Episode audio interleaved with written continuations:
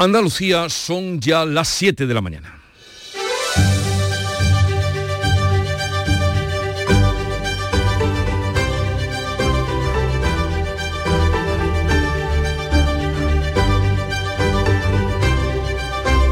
En Canal Sur Radio, La mañana de Andalucía con Jesús Vigorra. Buenos días queridos oyentes, este será el último lunes del mes de noviembre 27. Y Doñana bien merece la paz que Junta y Gobierno van a proclamar hoy, dando a conocer el Pacto para la Protección del Entorno Natural y el Desarrollo Económico de la zona. Como avanzó en estos micrófonos justamente el pasado viernes el consejero de la presidencia, Antonio Sanz, que dijo sentirse optimista, se trata de un proyecto que supera los objetivos iniciales. Hemos ampliado mucho más el abanico de lo que queríamos trabajar, que es un proyecto de impulso económico y social a la provincia de Huelva y especialmente al entorno doñana. Por tanto, lo que estamos trabajando es mucho más ambicioso de lo que hoy eh, o inicialmente se planteó. El presidente de la Junta y la vicepresidenta de Transición Ecológica van a explicar al Consejo de Participación a los alcaldes, a los agricultores y a los ecologistas los detalles de un plan en el que el Ministerio puso 350 millones para la generación de empleo y activación económica que resuelva la situación de los agricultores. Son casi eh, de 800 hectáreas que quedaron fuera de la regularización de 2014.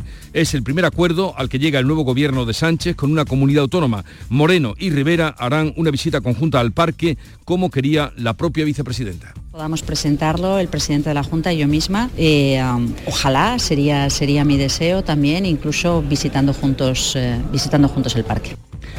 En Oriente Próximo se cumple hoy el cuarto día del alto el fuego para la liberación de rehenes y presos. Las partes trabajan para prolongarlo hasta 10 días más y la comunidad internacional presiona en este sentido. Jamás se muestra dispuesto también el presidente de Estados Unidos y el primer ministro israelí. Netanyahu ha visitado la franja de Gaza por primera vez desde que estalló la guerra. Ha arengado a sus tropas y ha advertido que continuará la ofensiva.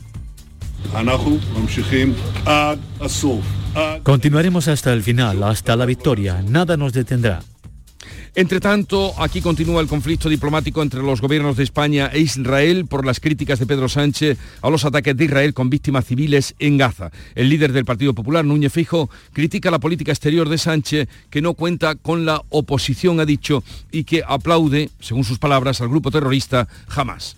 Hoy tenemos una política exterior eh, absolutamente excéntrica, donde no distinguimos entre el respeto al pueblo palestino y la condena del grupo terrorista Hamas. Por su parte, Pedro Sánchez exige al PP que defienda los derechos humanos en Gaza. No le voy a pedir que esté con el gobierno, pero sí le voy a exigir que esté con los derechos humanos, que es lo que estamos defendiendo desde el gobierno de España. La semana que comienza viene cargadita en cuanto a la agenda política. El miércoles será la inauguración de la legislatura en las Cortes en sesión solemne y el Parlamento de Andalucía va a celebrar este, esta semana el debate del Estado de la Comunidad. Por otra parte, este lunes Pedro Sánchez informa a su ejecutiva si mantiene o cambia a los portavoces socialistas en el Congreso y el Senado. Y el jueves Feijo comunicará los cambios en la dirección del PP para hacer frente al nuevo gobierno. Por otra parte, el domingo, en la víspera del aniversario de las manifestaciones por la autonomía de Andalucía de 1977, hay convocada una movilización cívica en Sevilla contra la amnistía y las cesiones a Cataluña. Y para lo que ya ha sido, eh, Málaga está esperando si es o no elegida capital europea de la juventud en 2026, compite con la ciudad de Bosnia, de Sarajevo, la noruega de Tronso, Esmirna de Turquía y Vila do Conde de Portugal, pero para lo que sí ha sido elegida es para repetir como sede de la final de la Copa Davis en 2024 tanto en Sevilla, la Billie Jean King Cup, como en Málaga, la Copa Davis, han sido eventos que han sido apreciados notablemente por la organización. Palabras del consejero de Turismo Arturo Bernal. Y vamos al tiempo que trae un día con nieblas en la parte occidental, eh, con cielos poco nubosos en el resto. Los vientos de poniente con rachas fuertes en el litoral mediterráneo, en el resto de la comunidad serán flojos. Las temperaturas mínimas van a bajar, ya hemos empezado a notarlo esta mañana, y las máximas subirán en la vertiente mediterránea. Pero vamos a conocer con detalle cómo amanece en Cádiz. Javier Benítez, buenos días. Muy buenos días Jesús. Tenemos 14 grados ya en Cádiz. Llegaremos hoy a una máxima de 17 y a esta hora nubes y claros en los cielos. Campo de Gibraltar, Alto Regrosa. Aquí tenemos a esta hora 15 grados, la máxima prevista 20, nubes y claros. Jerez, Pablo Cosano. 9 grados marca el termómetro hasta ahora, 17 de máxima prevista y nubes en el cielo. ¿Cómo amanece Huelva, Sonia Vela? Con nubes y brumas matinales, la máxima de hoy será 21 grados en Ayamonte, a esta hora 8 en la capital. En Córdoba, Ana López. Pues cielo despejado, algo más de frío, 6 grados, llegaremos a una máxima de 17. En Sevilla, Antonio Catoni. Alguna que otra nube sobre el cielo, tenemos 7 grados en estos momentos, la máxima 20. En Málaga, María Ibáñez. Pues tenemos fuertes rachas de viento en la capital, cielos despejados, 14 grados de temperatura a esta hora, alcanzaremos los 21. Desde luego el litoral está muy por encima en las temperaturas a esta hora. Jaén, César Domínguez. Tenemos 9 grados, pocas nubes, luce intensa la luna, 16 tendremos de máxima hoy. ¿Y cómo viene el día por Granada, Jesús Reina? Con 4 grados dentro de la capital granadina porque en Baza y en el altiplano es de menos 3 la temperatura, 3 grados bajo cero y en Granada, en La Vega, 1 grado bajo cero. Empiezan a caer ya las, los termómetros en los sitios típicos y propios. Almería, María Jesús Recio. 11 grados tenemos de temperatura, nubes y claros, también vemos esa bonita luna en el cielo, llegaremos a una máxima de 20.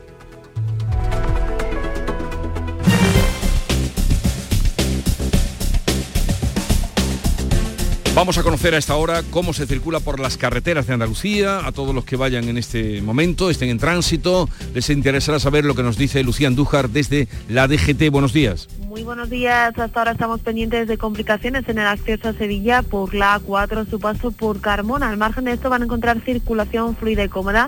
No registramos más incidencias, pero eso sí les vamos a pedir precaución si circulan en Huelva por la A497, su paso por el puente de Lodiel, ya que unas obras de mejora de calzada pueden dificultar el tráfico en este tramo y día.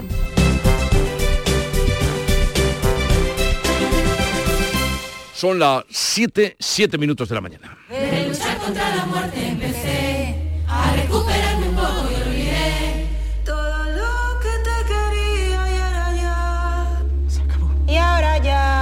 Ahora ya no estás sola. Ahora ya España es otra. Delegación del Gobierno contra la Violencia de Género. Ministerio de Igualdad. Gobierno de España. Aquadeus, ahora más cerca de ti, procedente del manantial Sierra Nevada, un agua excepcional en sabor, de mineralización débil que nace en tu región. Aquadeus Sierra Nevada es ideal para hidratar a toda la familia y no olvides tirar tu botella al contenedor amarillo. Aquadeus, fuente de vida, ahora también en Andalucía. A ver esa foto, decid patata. ¡Hijolusa! En el supermercado, dale la vuelta al envase y encuentra nuestra marca para garantizarte una gran calidad en tu mesa. Patatas Hijolusa. Amamos las patatas. Empresa colaboradora del Plan 2030 de apoyo al deporte de base. En Canal Sur Radio, la mañana de Andalucía con Jesús Bigorra. Noticias. ¿Qué les vamos a contar a partir de este momento en un día donde la actualidad aquí en Andalucía pasa por Doñana? Porque Junta y Gobierno van a firmar hoy en la localidad onubense de Almonte el acuerdo por Doñana que resuelve el conflicto de los regantes de la comarca de la Corona Norte. La ministra de Transición Ecológica, Teresa Rivera, y el presidente andaluz, Juanma Moreno, van a realizar una visita, una visita conjunta al parque antes de firmar un proyecto de impulso económico y social para la provincia de Huelva más ambicioso de lo que en un principio se planteaba, que eso fue pues hace más o menos unos dos meses cuando se dieron el plazo de uno, pero ahora parece que ya la cosa está resuelta. Manuel Pérez Alcázar. Juanma Moreno y Teresa Rivera van a visitar el parque antes de explicar al Consejo de Participación, a los alcaldes, agricultores y ecologistas los detalles de un acuerdo ambicioso que pasa por la renaturalización del Parque Nacional y la puesta en marcha de un potente paquete de medidas económicas para el desarrollo de la zona a través de actividades empresariales sostenibles. El consejero de la presidencia, Antonio Sanz, ya avanzaba el viernes en estos micrófonos que el plan supera los objetivos iniciales. Eh, los avances se producen y el optimismo es la base de lo que en estos momentos o quizás sea la fotografía del momento, pero evidentemente tenemos que culminar la, faena y ver si es posible. Ya sabemos que para nosotros los agricultores de Huelva son claves, son importantes, ya lo hemos dicho, lo hemos advertido, pero dentro de las complejidades técnicas y jurídicas eh, soy optimista. Como explicaba el consejero, la condición de que se buscase una salida para los agricultores de las 700 hectáreas de la Corona Norte que quedaron fuera del plan de la fresa de 2014 era la clave. El Ministerio ha puesto sobre la mesa 350 millones de euros para buscar alternativas de actividad económica en el entorno. La vicepresidenta Teresa Rivera también ha mostrado su disposición para llegar a este acuerdo y para visitar con Juanma Moreno la zona. Bueno, estamos trabajando muy bien y yo espero que estemos en condiciones de poder presentarlo en los próximos, en los próximos días. Podamos presentarlo el presidente de la Junta y yo misma eh, um, ojalá sería, sería mi deseo también, incluso visitando juntos, eh, visitando juntos el parque. Los agricultores esperan a conocer hoy los detalles para valorar el acuerdo. Los ecologistas confían en que resuelva el problema social y garantice la protección. El portavoz de Ecologistas en Acción, Juan Romero, advierte que lo importante es que se cumpla. El acuerdo Estado-Junta es siempre positivo si después lo vamos a cumplir. Doñana lleva años con un conflicto creado simplemente porque no se han cumplido ni las leyes ni los planes de ordenación que existían. Bienvenido sea si somos capaces de arreglar los problemas y los conflictos que tiene Doñana. Y bienvenido sea si encontramos una paz justa, tanto social como ambientalmente. Juanma Moreno y Teresa Rivera suscriben este importante acuerdo antes de que ambos coincidan a finales de esta semana en la cumbre del clima que se va a celebrar en Dubái. Pues con la atención puesta, desde luego, durante esta mañana en Doñana, vamos a fijarnos también en otros asuntos, porque hoy se cumple el cuarto y último día de tregua en Oriente Próximo, tregua que se está reclamando que se continúe desde el ámbito internacional. Las partes trabajan para prolongarlo hasta 10 días más. Ya se han liberado 58 rehenes israelíes y 117 presos palestinos. Nuria Durán. Jamás se muestra dispuesto a continuar liberando rehenes a cambio de prolongar el alto el fuego. El primer ministro de Israel también. Netanyahu ha visitado la franja de Gaza por primera vez desde que estalló la guerra. Ha arengado a sus tropas y ha advertido de que continuará la ofensiva. Estamos aquí en la franja de Gaza con nuestros heroicos combatientes. Estamos haciendo todos los esfuerzos posibles para devolver a nuestros secuestrados. Tenemos tres objetivos en esta guerra. Eliminar a Hamas, devolver a todos nuestros secuestrados y garantizar que Gaza nunca más vuelva a ser una amenaza para el Estado de Israel. El presidente de Estados Unidos, Joe Biden, ha insistido este domingo en extender la tregua, apuesta por la solución de los dos estados para poner fin al conflicto. Una solución de dos estados es la única forma de garantizar la seguridad a largo plazo para israelíes y palestinos. Hamas ha liberado este domingo a 17 rehenes e Israel a 39 prisioneros. Aquí en España sigue abierto el conflicto diplomático. El presidente del PP critica la política exterior de Sánchez. No cuenta, dice, con la oposición y recibe el aplauso de un grupo terrorista como Hamas. Lamentablemente hoy España es un país menos fiable internacionalmente y hoy tenemos una política exterior eh, absolutamente excéntrica, donde no distinguimos entre el respeto al pueblo palestino y la condena del grupo terrorista Hamas. El presidente del gobierno ha exigido al PP que esté con los derechos humanos en Gaza. En un acto del PSOE recalcaba. Yo no le voy a pedir a esta oposición, que siempre está en el no, no le voy a pedir que esté con el gobierno, pero sí le voy a exigir que esté con los derechos humanos. ¿Qué es lo que estamos defendiendo desde el Gobierno de España? Porque condenar los viles atentados terroristas de una banda terrorista como Hamas y al mismo tiempo condenar la matanza indiscriminada de civiles palestinos en Gaza no es una cuestión de partidos políticos ni de ideología, es una cuestión de humanidad.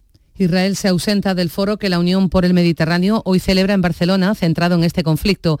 Asisten los 43 países que integran el organismo internacional, incluida Palestina. Esta que comienza va a ser una semana con apretada agenda política, cargada, que les vamos a adelantar.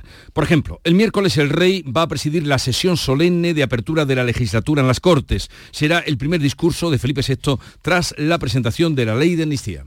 La apertura de la legislatura cuatro meses después de las elecciones no va a contar con la presencia de los independentistas. Pedro Sánchez ha defendido este domingo la amnistía en un acto del PSOE con miles de militantes. Ferraz deja en el aire, por problemas de agenda, la reunión con Junts y el verificador internacional prevista para este mes en el pacto de investidura. El ministro de la Presidencia y Justicia, Félix Bolaños, se va a reunir este jueves en Bruselas con el comisario europeo de Justicia, Reinders, y con la vicepresidenta de la Comisión. Tras el bronco debate de la pasada semana en el Europarlamento, Reinders ya advirtió de que la Comisión va a estudiar atentamente la norma hasta que quede definitivamente aprobada. El PP europeo se reúne hoy en Barcelona para celebrar una conferencia en la que va a defender el Estado de Derecho.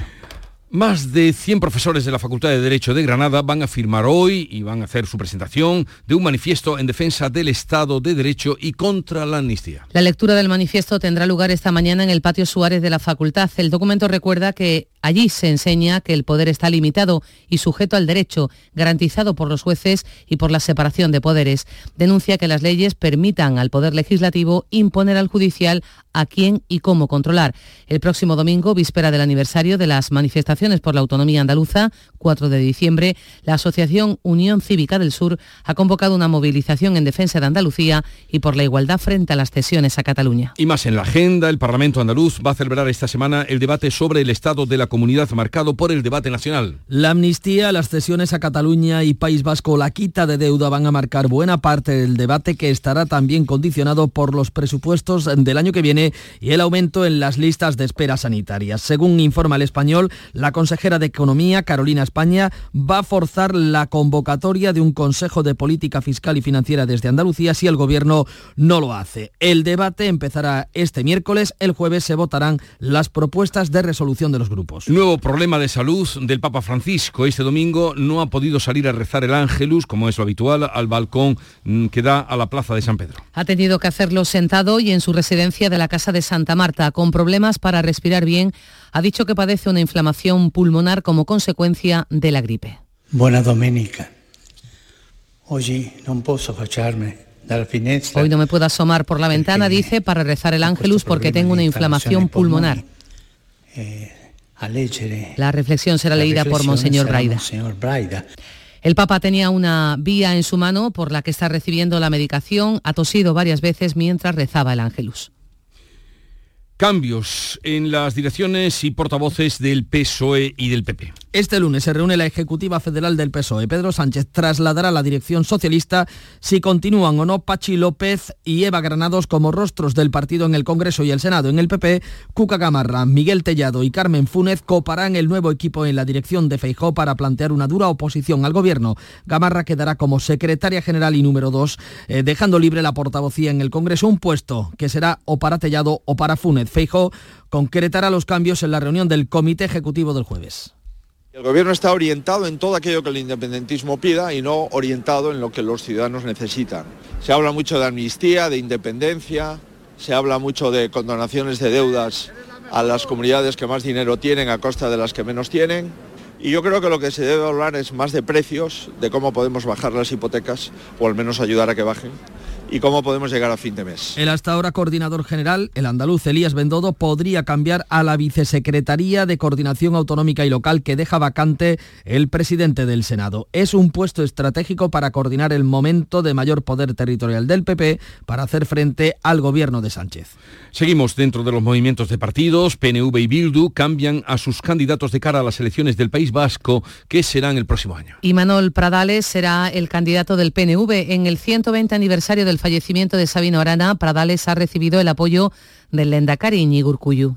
Cosas tienen su principio, su final, deseo lo mejor y va a tener toda la ayuda que de mí dependa una vez de que termine el proceso interno. De otro lado, la dirección de Bildu decide hoy a su candidato, Arnaldo Otegui, no se presentará, pero sí volverá a postularse a liderar la formación Aberchale en su próximo congreso. El PSOE conserva la alcaldía de Fiñana, es un pueblo en Almería que ronda los 2.000 habitantes, tras repetirse este domingo las elecciones en dos mesas por irregularidades el pasado 28 de mayo. Tras el recuento de votos, todo ha quedado igual que estaba, de manera que los socialistas conservan cinco concejales, mientras que el PP y Vox se quedan con los dos que tenían cada formación. El alcalde, por lo tanto, sigue siendo Rafael Montes. La destrucción de un voto fue determinante para la repetición de estos comicios. Mueren una mujer y su hija de tres años apuñaladas en una vivienda de Carabanchel en Madrid. Un hombre presente en el inmueble está hospitalizado también con heridas de arma blanca. El cuerpo de la mujer de 25 años fue localizado en el garaje, mientras que el de la niña y el del varón herido estaban en el domicilio. La niña presentaba heridas importantes en el cuello, su madre en el tórax y en diversas partes del cuerpo. El varón de 24 años está hospitalizado, pronóstico grave. El caso se produce después de que un hombre intentase asfixiar a su mujer este sábado en Vallecas, delante de sus dos hijos. La mujer está grave, el agresor está a la espera de pasar a disposición judicial. Málaga conocerá hoy si resulta elegida para ser la capital europea de la juventud en 2026. Sería la primera ciudad andaluza en conseguirlo. Málaga se lo juega con otras ciudades rivales como la Bosnia de Sarajevo, la Noruega de Tromso, Esmirna en Turquía y Vila do Conde en Portugal. Lo que sí sabe ya Málaga es que va a volver a coger la final de la Copa Davis el próximo año, igual que Sevilla lo hará con la Billie Jean de tenis. Y también eh, felicitamos a la actriz Maripaz Sayago, que va a recibir hoy el premio de Canal Sur Radio y Televisión a la trayectoria en el marco del Festival de Cine Europeo de Sevilla, que fue inaugurado el pasado viernes. La mañana de Andalucía. Si la familia entera comparte tarea, el trabajo de casa repartido no cansa. Campaña de sensibilización sobre corresponsabilidad. Plan Corresponsables. Ministerio de Igualdad. Gobierno de España. Junta de Andalucía.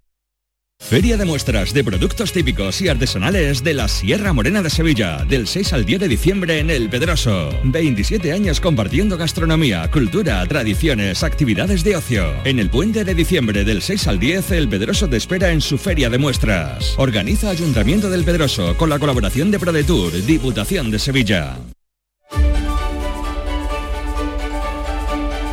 Vamos con la revista de prensa que ya ha preparado Jorge González. Hola Jorge. ¿Qué tal Jesús? Y vamos con lo más destacado, titulares que algunos se repiten en la prensa nacional y en Andalucía. Israel, Palestina, amnistía a nivel nacional. Doñana en Andalucía. También, por supuesto. Comenzamos con el país, si te parece bien. Los mediadores presionan para ampliar la tregua en Gaza, es el titular más destacado en el diario de Prisa, que dice que Estados Unidos, Egipto y Qatar hacen un llamamiento a Israel y a Hamas para que la extiendan, extiendan el alto el fuego y sigan con el intercambio de rehenes por presos. La fotografía para Netanyahu con casco, con chaleco antibalas, rodeado de soldados durante una visita sorpresa a la franja de Gaza. También dice el país, atrapados entre la guerra y el cáncer. Los hospitales de Gaza no tienen medios para atender estos casos. Israel detiene y expulsa, expulsa de Jerusalén este a gazatíes que necesitan tratarse de enfermedades graves. Otro asunto también en el país, la sequía se ceba con Cataluña y Andalucía. Las dos comunidades tienen restricciones que afectan, atención, a 9,4 millones de personas, casi 9 millones y medio. Eh, también en la portada del país, los cambios de PNV y Bildu agitan el mapa político de Euskadi y Sánchez se defiende que la amnistía traerá una España más unida. Estamos ya con El Mundo, que tiene una fotografía de pequeño formato de Nuno Melo, el eurodiputado portugués y ponente del PP, que dice, intentamos que la directiva anticorrupción de la Unión Europea prohíba esta amnistía. Recuerda, la Comisión estuvo en contra de la amnistía en Rumanía en 2019. Un asunto también, eh, digamos, recurrente, porque lo llevan tanto el mundo como el país eh, de alguna manera eh, en sus editoriales. Un ejército de madres para retrasar móviles y pantallas. 10.000 personas se movilizan en Telegram para retrasar la llegada de la tecnología a los menores. También en la portada del mundo, Ayuso inicia la guerra del agua porque ve riesgo en, su- en el suministro de Madrid. Y las subidas a funcionarios y pensionistas disparan el gasto en 12.000 millones más. ABC, el sanchismo eleva a Zapatero al altar del nuevo PSOE. La fotografía para el expresidente llegando al acto del Partido Socialista este domingo, aclamado por sus seguidores. Y la unidad de Marlasca contra el narco usaba balizas ilegales. La vanguardia lleva aportado una entrevista a Josep Borrell, que dice que el foro de Barcelona no es un complot contra Israel y también que no comparte el relato del proceso que se hace con los acuerdos entre el PSOE, Junts y Esquerra Republicana. La fotografía de portada para en la vanguardia para el primer ministro israelí saludando a un soldado en su visita este domingo al frente con este titular. Netanyahu seguirá hasta el final. En la razón, el PP espera que la Unión Europea fuerce una consulta sobre la amnistía y Sánchez se reafirma en sus ataques contra Israel y reclama a Feijó que le apoye. La fotografía es para el presidente del Gobierno, junto a Rodríguez Zapatero y ministros socialistas en el acto del PSOE de Madrid. En cuanto a la prensa andaluza, Destacamos, por ejemplo, este titular en la portada de Ideal de Granada. Los institutos piden apoyo para solucionar el grave problema del uso de los móviles. Ante la ausencia de normativa autonómica, cada centro fija sus reglas con el fin de evitar distracciones en el aula y frenar los casos de acoso en redes. También este de Diario de Sevilla investigan a una forense por vejaciones a mujeres violadas. La Junta ha abierto un expediente que está a la espera de la instrucción judicial. El caso fue denunciado por ginecólogas del Hospital Virgen Macarena al comprobar el trato de las víctimas. Y por último, en Golo Información, por supuesto, este asunto estrella. Moreno y Rivera firman hoy el acuerdo para el futuro de Doñana, un mes y medio de negociación.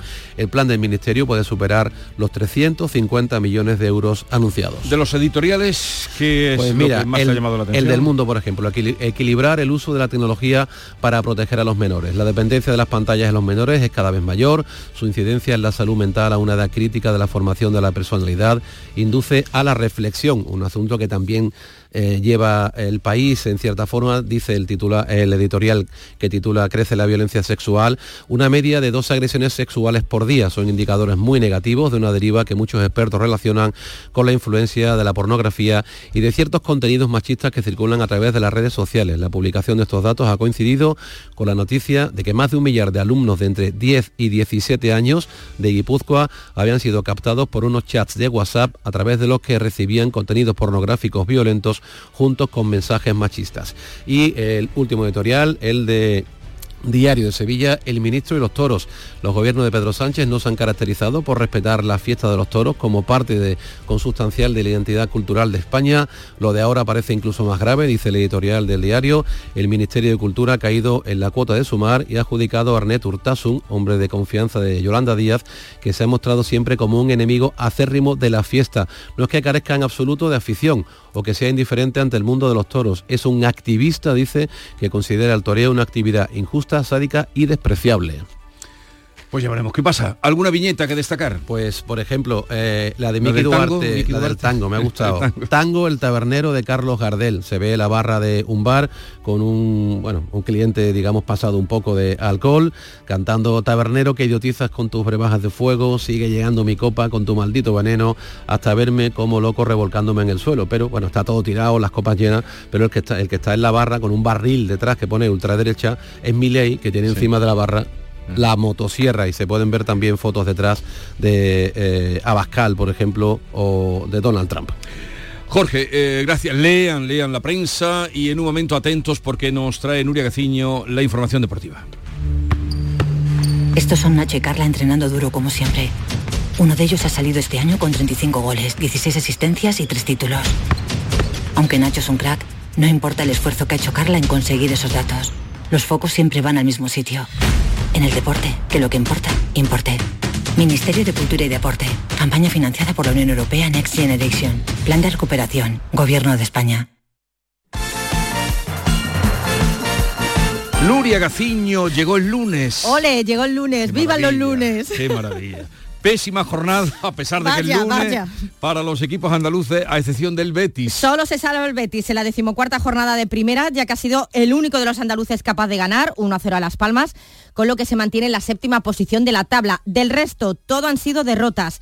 El Granada comenzaba el viernes perdiendo en Vitoria ante el Alavés por 3 a 1. El sábado hacía lo propio la Almería 2 a 1 en Getafe. Y ayer primero el Sevilla caía en Anoeta frente a la Real Sociedad por 2 a 1 y a continuación el Cádiz encajaba ante el Real Madrid un 0 a 3 en el nuevo Mirandilla. Con estos resultados el Sevilla es decimoquinto con 12 puntos, con dos menos el Cádiz es decimosexto y siguen en descenso el Almería y el Granada. Precisamente la derrota del Granada ha provocado la destitución de su entrenador. De Paco López, que hoy tiene previsto despedirse de la afición granadanista y aunque todavía no es oficial, su sustituto será el uruguayo Alexandre Medina. El cacique Medina es jugador del Cádiz, entre otros equipos, y con experiencia solo en banquillos de equipos sudamericanos. El que sigue siendo entrenador del Sevilla es el también uruguayo Diego Alonso, que aún no sabe lo que es ganar en la liga ni tampoco en la Champions, donde el miércoles le espera el PSV. Y esta pasada noche Algunos aficionados sevillistas muy enfadados esperaron en el aeropuerto la llegada del equipo tras el pésimo partido de Anoeta, donde encima Sergio Ramos y Jesús Navas fueron expulsados y donde el presidente José Castro llegó a bajar al vestuario de los árbitros tras el partido para pedirles explicaciones, algo que viene reflejado en el acta. Por lo demás, hoy se cierra la jornada en primera con el partido de Montilivi entre el Girona y el Atleti de Bilbao. El equipo catalán pretende recuperar el liderato que ha recuperado o que tiene de momento el Real Madrid. Italia gana en Málaga la Copa Davis. Por 2 a 0 se impuso el equipo italiano a Australia en la final de la Copa Davis disputada en el Martín Carpena de Málaga, escenario que va a repetir el año que viene, al igual que Sevilla que volverá a albergar la Billie Jean King Cup. Además, el derby femenino fue para el Sevilla que goleó 6 a 0 al Betis. Derrotas en cambio de nuevo para el Granada y el Sporting de Huelva. En la CB de baloncesto, victoria de los dos equipos andaluces, Unicaja de Málaga y Covirán Granada. Y en el Gran Premio de Fórmula 1 de Abu Dhabi, el último de la temporada, ganó el de siempre Verstappen, Fernando Alonso fue séptimo, pero ha terminado el campeonato, el Mundial cuarto y Carlos Sainz en la séptima posición. Oye, este Paco López fue el que llevó al Granada primera, ¿no? Correcto, correcto. Es una Lo que pena. va de ayer a Eh, hoy. Sí, es una pena, pero bueno. Adiós, Nuria. Chao.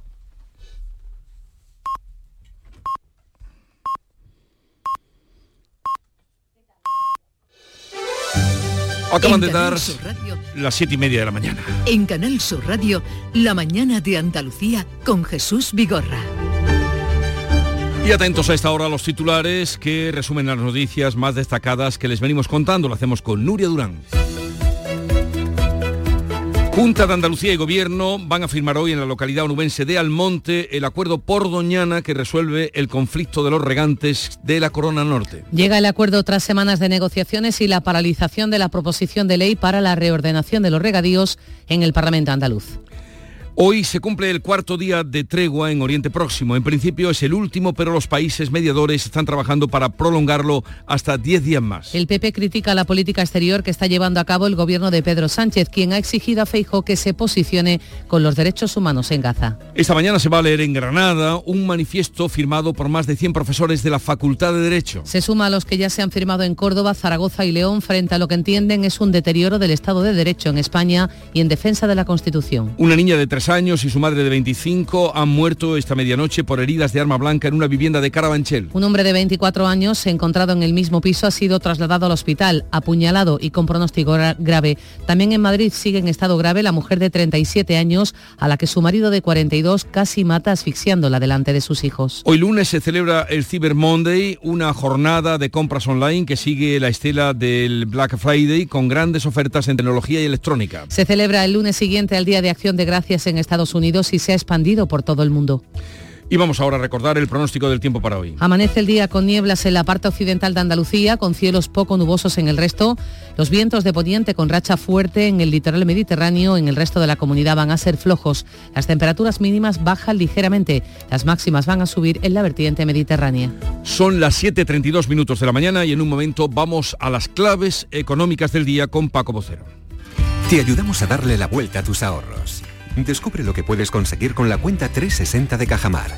Y no le des más vueltas. Consulta la información de requisitos y vinculaciones de la cuenta 360 en tu oficina más cercana o en gcc.es barra cuenta 360. Cajamar. Distintos desde siempre. De luchar contra la muerte empecé a recuperarme un poco y olvidé todo lo que te quería y ahora ya se acabó. Y ahora ya. Ahora ya no estás sola. Ahora ya España es otra. Delegación del Gobierno contra la Violencia de Género. Ministerio de Igualdad. Gobierno de España. Las claves económicas con Paco Bocero. Paco, buenos días. Buenos días Jesús, ¿qué tal? Iniciando una nueva semana. Estupendo, es el lunes, estamos todos, venimos con un, con un brío y Enorme. enorme. Oye, pues vamos a comenzar una nueva semana económica con la que vamos a cerrar noviembre y que está llena de claves importantes que tú nos vas a destacar. Exactamente, hoy nos vamos a ir directamente a las claves porque, como bien dices, tenemos una semana realmente cargada. Y es que quizás la cita más importante de todas, vamos a empezar por ella, va a ser la del miércoles, cuando se publique el dato preliminar de inflación de noviembre. Y es un dato fundamental porque las pensiones contributivas en 2024 se van a revalorizar en función del IPC medio anual que se registra entre noviembre de este año, este mes. Y diciembre del pasado. Recordemos que el IPC actual está en el 3,5% y el acumulado desde enero en el 3,4%. Así que con este dato adelantado de noviembre, que ya digo, vamos a conocer el miércoles, vamos a tener una idea bastante aproximada de cuál será la revalorización de las pensiones, además de otras tasas que también dependen de, de este dato para el año próximo. Sí, sí, como también parece el salario mínimo tal y como quiere el gobierno. Así es, eso es lo que pretende el gobierno, que la inflación anual media entre diciembre pasado y este de noviembre sea también la que se aplica a la subida del salario mínimo frente a la oferta que adelantó COE del 3% para este año y el próximo. Una diferencia que con el cálculo de un 3,6, 3,7 de inflación sería una diferencia muy corta, en torno a 8 o 10 euros. Eh, las centrales sindicales quieren llegar directamente A a 1.200. 1.200 euros, exactamente. De hecho, este mismo jueves, al día siguiente de la publicación de este dato adelantado, está convocada la reunión con los agentes sociales para empezar a tratar la cuestión. Pues muy bien, ¿y qué más tenemos? Pues mira, repasemos la información importante que nos dará el INE, que comienza por la estadística sobre generación, recogida y tratamiento de residuos en nuestro país. Oye, un asunto, un asunto bastante más serio de lo que parece, porque hay unos compromisos que cumplir en 2030 y estamos muy atrasados al respecto en cuanto a la mecánica y en cuanto a ese, ese tratamiento definitivo de los residuos.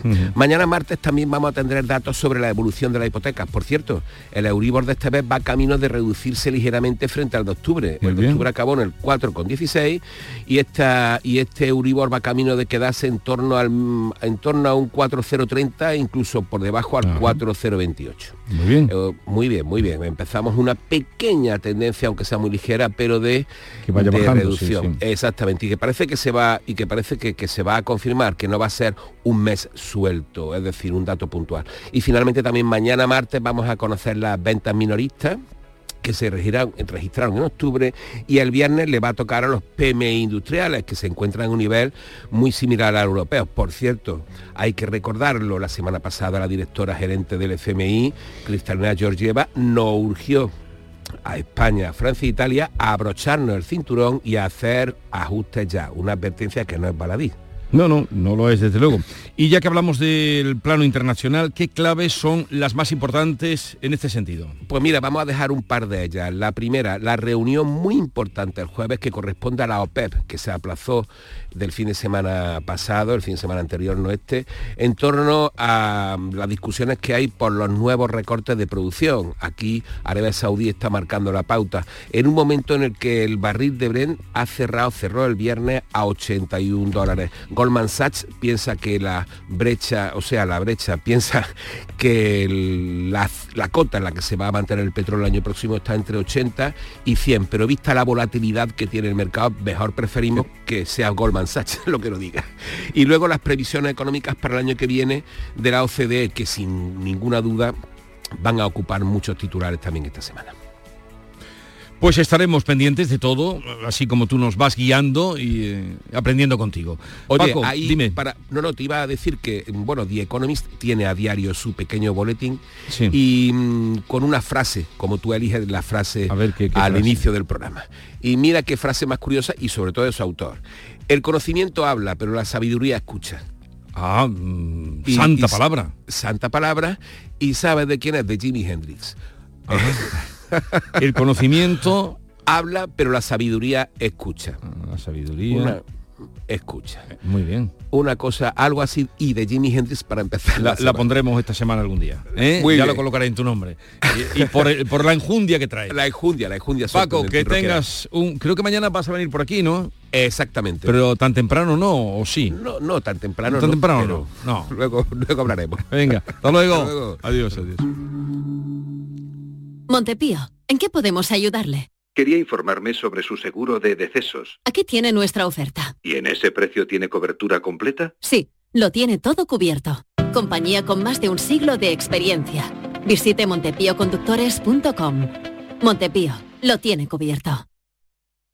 Frutos secos Reyes, mucho más que pipas. Disfruta con nuestra deliciosa variedad de frutos secos, snacks y golosinas en los más de 35.000 puntos de venta que tenemos en Andalucía o en frutosecorreyes.es. Ah, y ahora con tu pedido a partir de 20 euros, te los llevamos a casa gratis. Frutos secos Reyes, tus frutos secos de siempre. Este es Mario, entrenando duro como siempre. Tiene un promedio de 20,6 puntos, 5 rebotes y 8 asistencias. Creo que no me dejo nada. Ah, sí, va en silla de ruedas. Pero eso, ¿a quién le importa? En el deporte, que lo que importa, importe.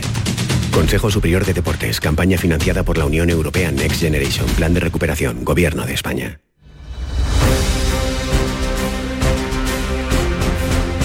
Vamos ahora a contarles otras noticias de Andalucía. Detenido un conductor que circulaba en dirección contraria por la A92 en sentido Málaga a la altura de Puebla de Cazalla. Nos lo contaban esta mañana nuestros oyentes, nos advertían y eso ha generado retenciones esta madrugada, pero no ha habido nada que lamentar, ¿verdad, Antonio Catoni? Afortunadamente, Jesús, sí, mira, hemos eh, completado la información eh, gracias al 112, el Servicio de Emergencias Andalucía, que nos cuenta que ha recibido esta madrugada, precisamente por este caso de un conductor que circulaba en sentido contrario, más de 30 avisos. Desde las 5.17 eh, que hay un primer alertante que dice que ha, visto un conductor en sentido contrario a la altura del kilómetro 117 y hasta que es interceptado por la Guardia Civil a la altura del kilómetro 71. Es decir, este señor ha estado eh, 40 kilómetros 40 circulando en sentido contrario. Eh, hasta que al final, efectivamente, como dices, la Guardia Civil lo ha interceptado y, y efectivamente, pues em, esta situación tan, eh, tan complicada, pues ha, ha tenido su fin. Bueno, ya veremos mm, qué cuenta y por qué, porque el riesgo era máximo. Nuevo susto en un tren con destino a Madrid, esta vez en Almería. El talgo descarriló tras salirse de la vía por la que circulaba en el túnel de Recoletos, al que llaman túnel de la risa. Eh, sí, así le llaman. Eh, entre Puerta Atocha y Chamartín. Los pasajeros se llevaron un buen susto, María Jesús Recio. Sí, el siniestro ocurría este domingo al mediodía. Debido al desplazamiento de unos ejes, el tren que realizaba el trayecto entre Almería y Madrid se salió de la vía por la que circulaba en ese túnel de Recoletos que conecta a Puerta de Atocha con Chamartín. El tren Intercity se había estacionado en Atocha y bajaron 178 de sus 215 viajeros. Quedaban a bordo 37, que fueron los viajeros que se vieron afectados por ese descarrilamiento. Fueron desalojados en la misma estación de Atocha. Sufrieron ningún daño, pero sí ese susto. Debido a este accidente, el tráfico en el túnel de Recoletos tuvo que ser cortado, afectó a otros trenes de media distancia y de cercanías, uno de ellos eh, con origen en Jaén. Usuarios del tren protestan porque los bonos gratuitos colapsan la ruta Sevilla-Cádiz y es casi imposible sacar billetes los fines de semana, aunque luego los vagones van vacíos. Pablo Cosano. Pues sí hay malestar entre los usuarios de los trenes, sobre todo de cercanía, entre Jerez y Sevilla. No hay billetes, aunque se busquen con mucha antelación y todo por los abonos gratuitos. Parece ser que algunos usuarios reservan las plazas y luego no usan eh, y se quedan los vagones vacíos. Si uno entra en la web se puede apreciar que hay días en los que casi todo está agotado, pero lo cierto es que nos dicen los usuarios que hay muchos vagones que se le conocen ya como trenes fantasma. Esto nos dicen. Yo en varias ocasiones he querido hacer el trayecto entre Jerez y Sevilla, la última un domingo y desde el fin de semana anterior imposible encontrar ningún billete, pero me consta que los trenes no van llenos. Si yo tuviera que una emergencia y tuviera que ir este fin de semana para allá, me sería un gran problema. Si buscamos ahora podría, podríamos tener billetes de ida pero no de vuelta. Son muchos los usuarios que piden que todo vuelva lo de antes y que cada cual compre su billete sin reservas. Pues esto es así y nos lo cuenta mucha gente de, de primera mano, podríamos decir. Hasta dos golpes dieron los ladrones en Villanueva de Córdoba para hacerse con un botín de 200.000 euros, que eran unas 700 piezas entre jamones, paletas y lomos. Pero ¿qué pasó, Ana López? Pues eh, pasó que llegaron a robar hasta 300 jamones, 450 cañas de lomo en dos golpes diferentes. Eh, La Guardia Civil ya los ha recuperado en Getafe. Sospecharon que ambos robos podían estar relacionados y localizaron las furgonetas y detuvieron a dos personas que ya han sido puestas a disposición judicial. Portavoz de la Guardia Civil. Estos ibéricos tienen denominación de origen del Valle de los Pedroches y por eso su valor en el mercado alcanzaría los 200.000 euros. Los detenidos, para poder robar los jamones, sustrajeron previamente dos furgonetas con las que llegaron hasta Getafe, lugar donde fueron detenidos. Luego vamos a contar con detalle a partir de las diez y media por qué. Porque puede servir para mucha gente eh, la manera de localizarlos. ¿Cómo fue? Que las furgonetas tenían GPS. Esto es un chip que no es caro, que se pone y cuando llegaron a Getafe los estaban allí esperando la Guardia. Las coordinadoras contra la droga del campo de Gibraltar van a solicitar al ministerio, al ministro Marrasca, una revisión de la normativa sobre el reparto de bienes incautados al narcotráfico. Ana Torregrosa. Denuncian que a pesar de ser esta una zona especialmente afectada por el narcotráfico, municipios como La Línea, San Roque o Los Barrios se quedan fuera del reparto de los bienes que se incautan a los narcos. Francisco Mena es el presidente de las coordinadoras antidroga. El único ayuntamiento que percibe dinero del fondo de los del Becamiso es el ayuntamiento de Algeciras. Y es inconcebible que el ayuntamiento de la línea, con la afectación que tiene al narcotráfico, no pueda recibir nada porque la orden ministerial que lo regula no lo permite por no ser una población mayor de 100.000 habitantes. Por eso van a solicitar que se revise esa normativa. Representantes de las organizaciones agrarias viajan hoy a Tánger para concretar los detalles de la contratación en origen de miles de temporeras marroquíes para esta campaña agrícola. Sonia Vela. Este año no habrá selección de nuevas trabajadoras en Marruecos, sino que vendrán a Huelva solo jornaleras repetidoras. Van a ser 14.300. También habrá otros contingentes, aunque menos numerosos, de esta mano de obra contratada en terceros países. Y se avanza en las negociaciones, además, con Guatemala y con Colombia, pero los acuerdos aún no están cerrados. Siempre serán repetidoras, 14.000 200 repetidoras que vendrán de Marruecos. El tema de Ecuador está cerrado, que vengan la- los 100 repetidores que vinieron el año pasado. Honduras eh, podrían llegar todos los repetidores del año pasado, que son unos 430. Hemos escuchado a Manuel Piedra, secretario de la Unión de Pequeños Agricultores en Huelva. Y un último apunte, en Cádiz la policía local anda buscando al propietario de una serpiente pitón de dos metros que apareció este fin de semana en los baños de un local de ocio. ¡Qué susto! Madre mía. Si alguno iba un poquito así mollatoso, creería que aquello era una aparición. Son las 7.45, 8 menos cuarto de la mañana, tiempo para la información local. Atentos. En la mañana de Andalucía de Canal Sur Radio, las noticias de Sevilla con Antonio Catoni. Buenos días, detenido un conductor que circulaba en sentido contrario por la A92 eh, hacia Málaga, a la altura de la Puebla de Cazalla. Ha circulado 40 kilómetros en dirección contraria. El 112 ha recibido más de 30 avisos. eh, por eh, la existencia o por eh, la causa de, esta, de este conductor. Esta es la secuencia de los oyentes del Club de los Primeros esta mañana, aquí en Canal Sur Radio. Atento, atento, una llamada de emergencia. Hay un kamikaze en la dirección para Sevilla. El hombre trompezado en la entrada de, Gilera Mar- Pedrera. Buenos días, a la altura de la Puebla de Casalla está la retención. No sé si irá por ahí el hombre ese que, que un kamikaze, no lo sé, pero hay una gran retención. Buenos días, ya lo han cogido. Pues ahí está el corte pegado y lo tienen al tío tirado en el suelo. Así nos lo contaban los oyentes de Canal Sur Radio. Un fin de semana marcado por los sucesos. Un joven de 25 años que resultaba herido por inhalación de humo en el incendio de su vivienda en Sevilla Capital. Dos suicidios de sendos turistas en el río Guadalquivir en la madrugada de este domingo con pocas horas de diferencia. Y también un fin de semana de procesiones multitudinarias en Sevilla. La Virgen del Patrocinio que entraba en la Basílica, en su Basílica, pasaba a las 12 de la noche tras siete horas de recorrido por el barrio Betriana. La Virgen de Valme el sábado acompañada de numeroso público alrededor de la catedral. Vamos con el tiempo.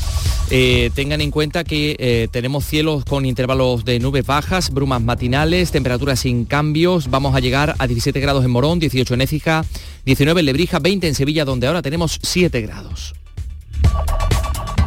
Soy Moisés, soy flautista profesional. La iniciativa de, de tener en Cantiana las escuelas de música fue una, una iniciativa estupenda ya que tenemos un sitio donde poder hacer esta actividad que es la música. Cada día la Diputación de Sevilla trabaja con tu ayuntamiento para mejorar las instalaciones municipales en tu pueblo y tu ciudad. Diputación de Sevilla, cerca de ti. En Canal Sur Radio, las noticias de Sevilla. Completamos esa información del tráfico porque tenemos que contarles que en estos momentos en la A4 hay eh, varios kilómetros, tres kilómetros de retenciones en sentido Sevilla a la altura de Carmona por unas obras en el asfaltado y las habituales retenciones en los accesos a la capital, la Sevilla capital. Un joven de 25 años ha resultado herido por inhalación de humo como consecuencia del incendio registrado la mañana del domingo en su vivienda, el primer piso de un bloque de la barriada de San Carlos. El fuego calcinaba el inmueble, las llamas podían verse saliendo por la ventana del salón. Este hombre ha sido rescatado por la ventana, los bomberos podían sacarlo tras arrancar la reja de protección. Escuchen. lo que sacar por aquí. Y finalmente lo consiguieron, los vecinos no tuvieron que ser desalojados, aunque los bomberos les recomendaron permanecer en sus casas por el intenso eh, humo. Noche de sábado trágica en los alrededores del río Guadalquivir, donde dos turistas fallecían, según las primeras hipótesis, de forma voluntaria. Se trata de dos casos sin relación entre sí. El primer cadáver de un ciudadano irlandés de unos 60 años, rescatado en el río. Varios testigos habían alertado de que un hombre se había arrojado desde el puente Betriana. A pesar de los intentos por reanimarle, no pudieron salvarle la vida. Y poco después, el 112 recibía otra llamada desde la misma zona. En este caso advertía de que eh, un hombre de unos 50 años, natural de Alicante, se encontraba en la ciudad junto a unos amigos, se había lanzado al vacío desde el muelle de la Sal. Moría de manera inmediata. Ocurre eh, días después de la muerte voluntaria de otro hombre de unos 30 años de edad que se tiraba al río. 7 y 49 minutos. Black Friday 5 océanos. Lo mejor en congelados en Sevilla. Solo hasta el día 30. Pechuga de pollo a 2,95 el kilo. Calidad y variedad al mejor precio. Pechuga de pollo a solo 2,95 el kilo. En Triana, Cerro del Águila, Pino Montano, Montequinto y Dos Hermanas. Black Friday 5 océanos. Lo mejor en congelados. Las noticias de Sevilla. Canal Sur Radio. Esta semana la oposición en el Ayuntamiento de Sevilla recibe el borrador con los presupuestos. El em, gobierno local espera recibir a partir de ahora propuestas por parte de los distintos grupos. El delegado de Hacienda, Juan Bueno, cree que hay buena disposición para llegar a un acuerdo que permita aprobar inicialmente estas cuentas en enero. En líneas generales hemos visto una actitud colaboradora por parte de los tres grupos políticos, con la disposición de trabajar por Sevilla y de hacer un gran pacto de Sevilla que es de lo que se trata, tal como pensamos nosotros. Juan Bueno, delegado de Hacienda, portavoz del Grupo Municipal Popular, que hoy estará en Canal Sur Mediodía Sevilla. Vamos a cerrar con él la ronda de portavoces de los distintos grupos municipales del Ayuntamiento eh, hispalense. Quedan 10 minutos para las 8 de la mañana. Sonidos de este fin de semana. Este domingo el barrio Betriana acogió la procesión de la Virgen del Patrocinio, siete horas de una procesión multitudinaria por el 50 aniversario de la hechura de la imagen. Este es el momento en que llegaba a la capilla de los marineros.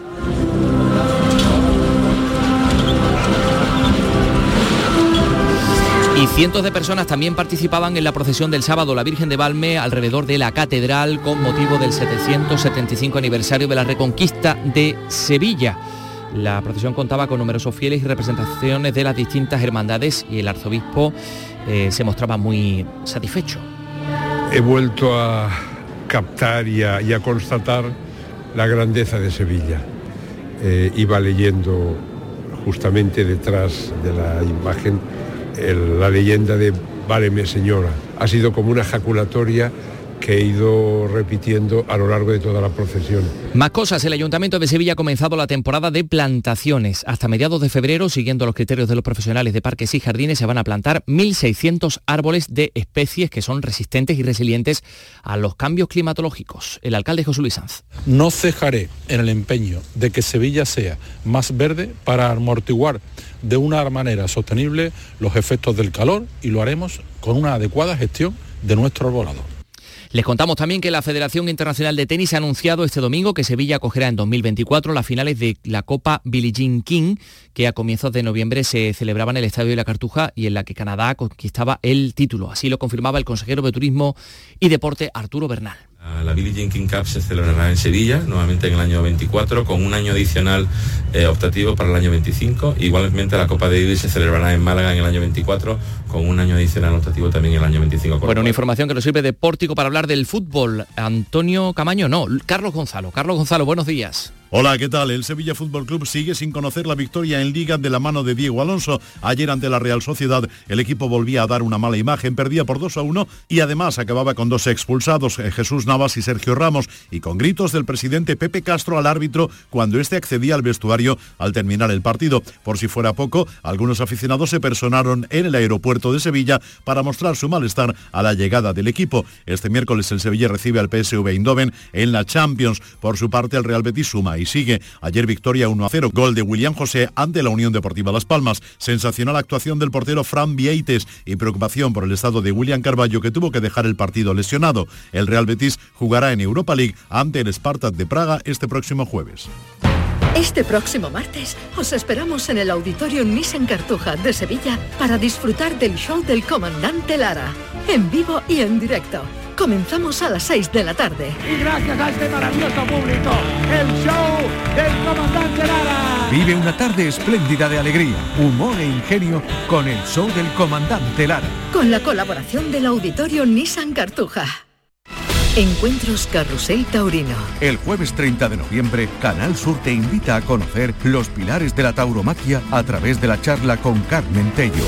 Con la esposa del maestro Curro Romero profundizaremos en el papel clave de la mujer del torero, un sustento emocional incuestionable. Modera el director del programa Carrusel Taurino de Canal Sur Radio, Juan Ramón Romero. Desde las 8 de la noche en el Teatro Fundación Cajasol. Entrada libre hasta completar aforo. Encuentros Carrusel Taurino, con el patrocinio de la Fundación Cajasol. En Canal Sur Radio, las noticias de Sevilla.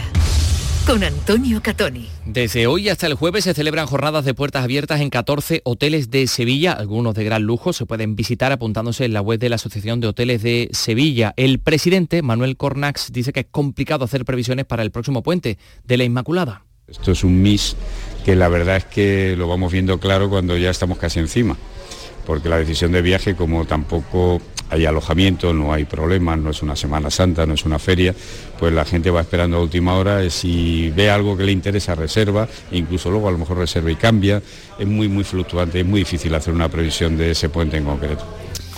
Y a las 10 de la mañana de hoy salen a la venta las entradas para el concierto de Luis Miguel, que va a hacer una gira por España después de cinco años. Sevilla se va, a ser, eh, va a ser su segunda parada después de Córdoba. Estadio de la Cartuja, 30 de junio.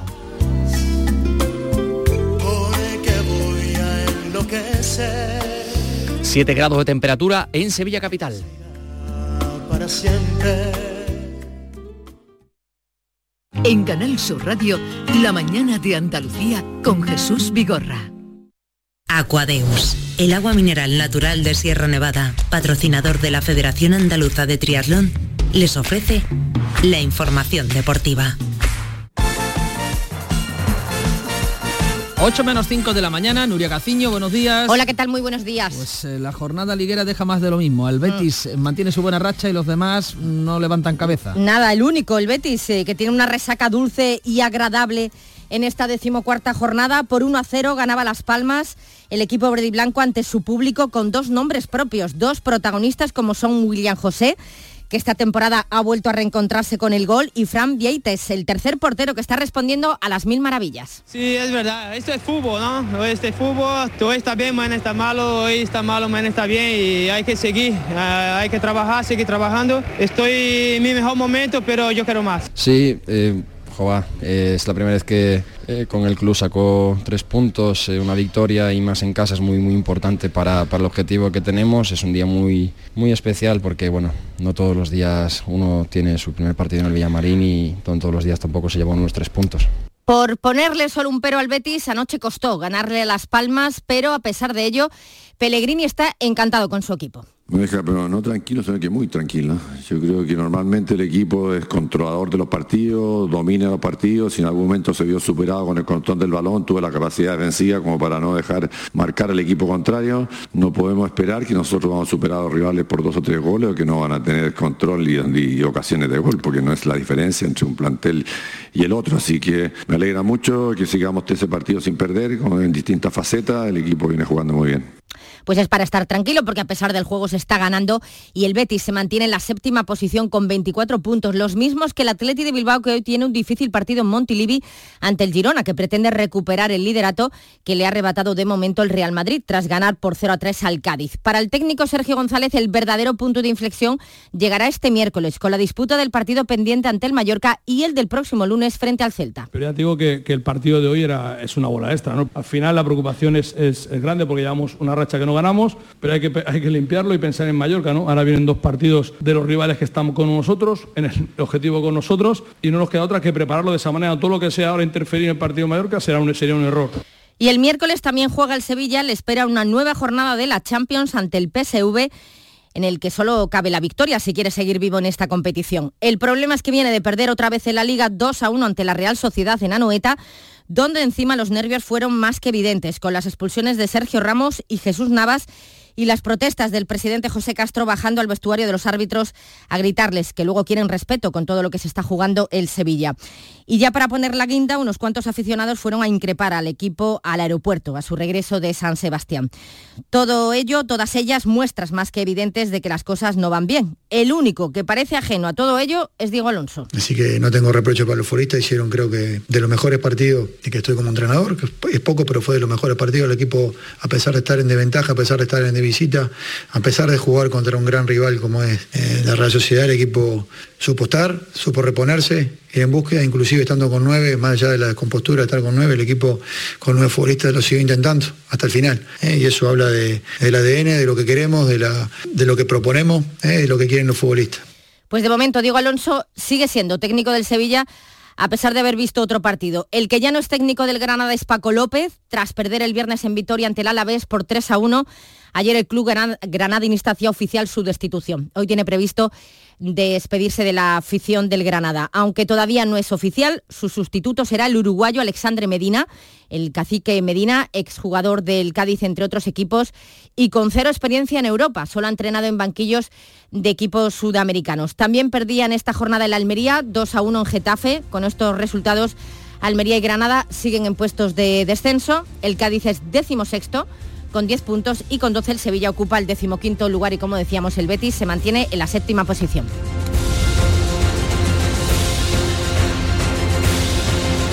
Aquadeus, ahora más cerca de ti, procedente del manantial Sierra Nevada, un agua excepcional en sabor, de mineralización débil que nace en tu región. Aquadeus Sierra Nevada es ideal para hidratar a toda la familia y no olvides tirar tu botella al contenedor amarillo. Aquadeus, fuente de vida, ahora también en Andalucía. Canal Sur Radio, la radio de Andalucía.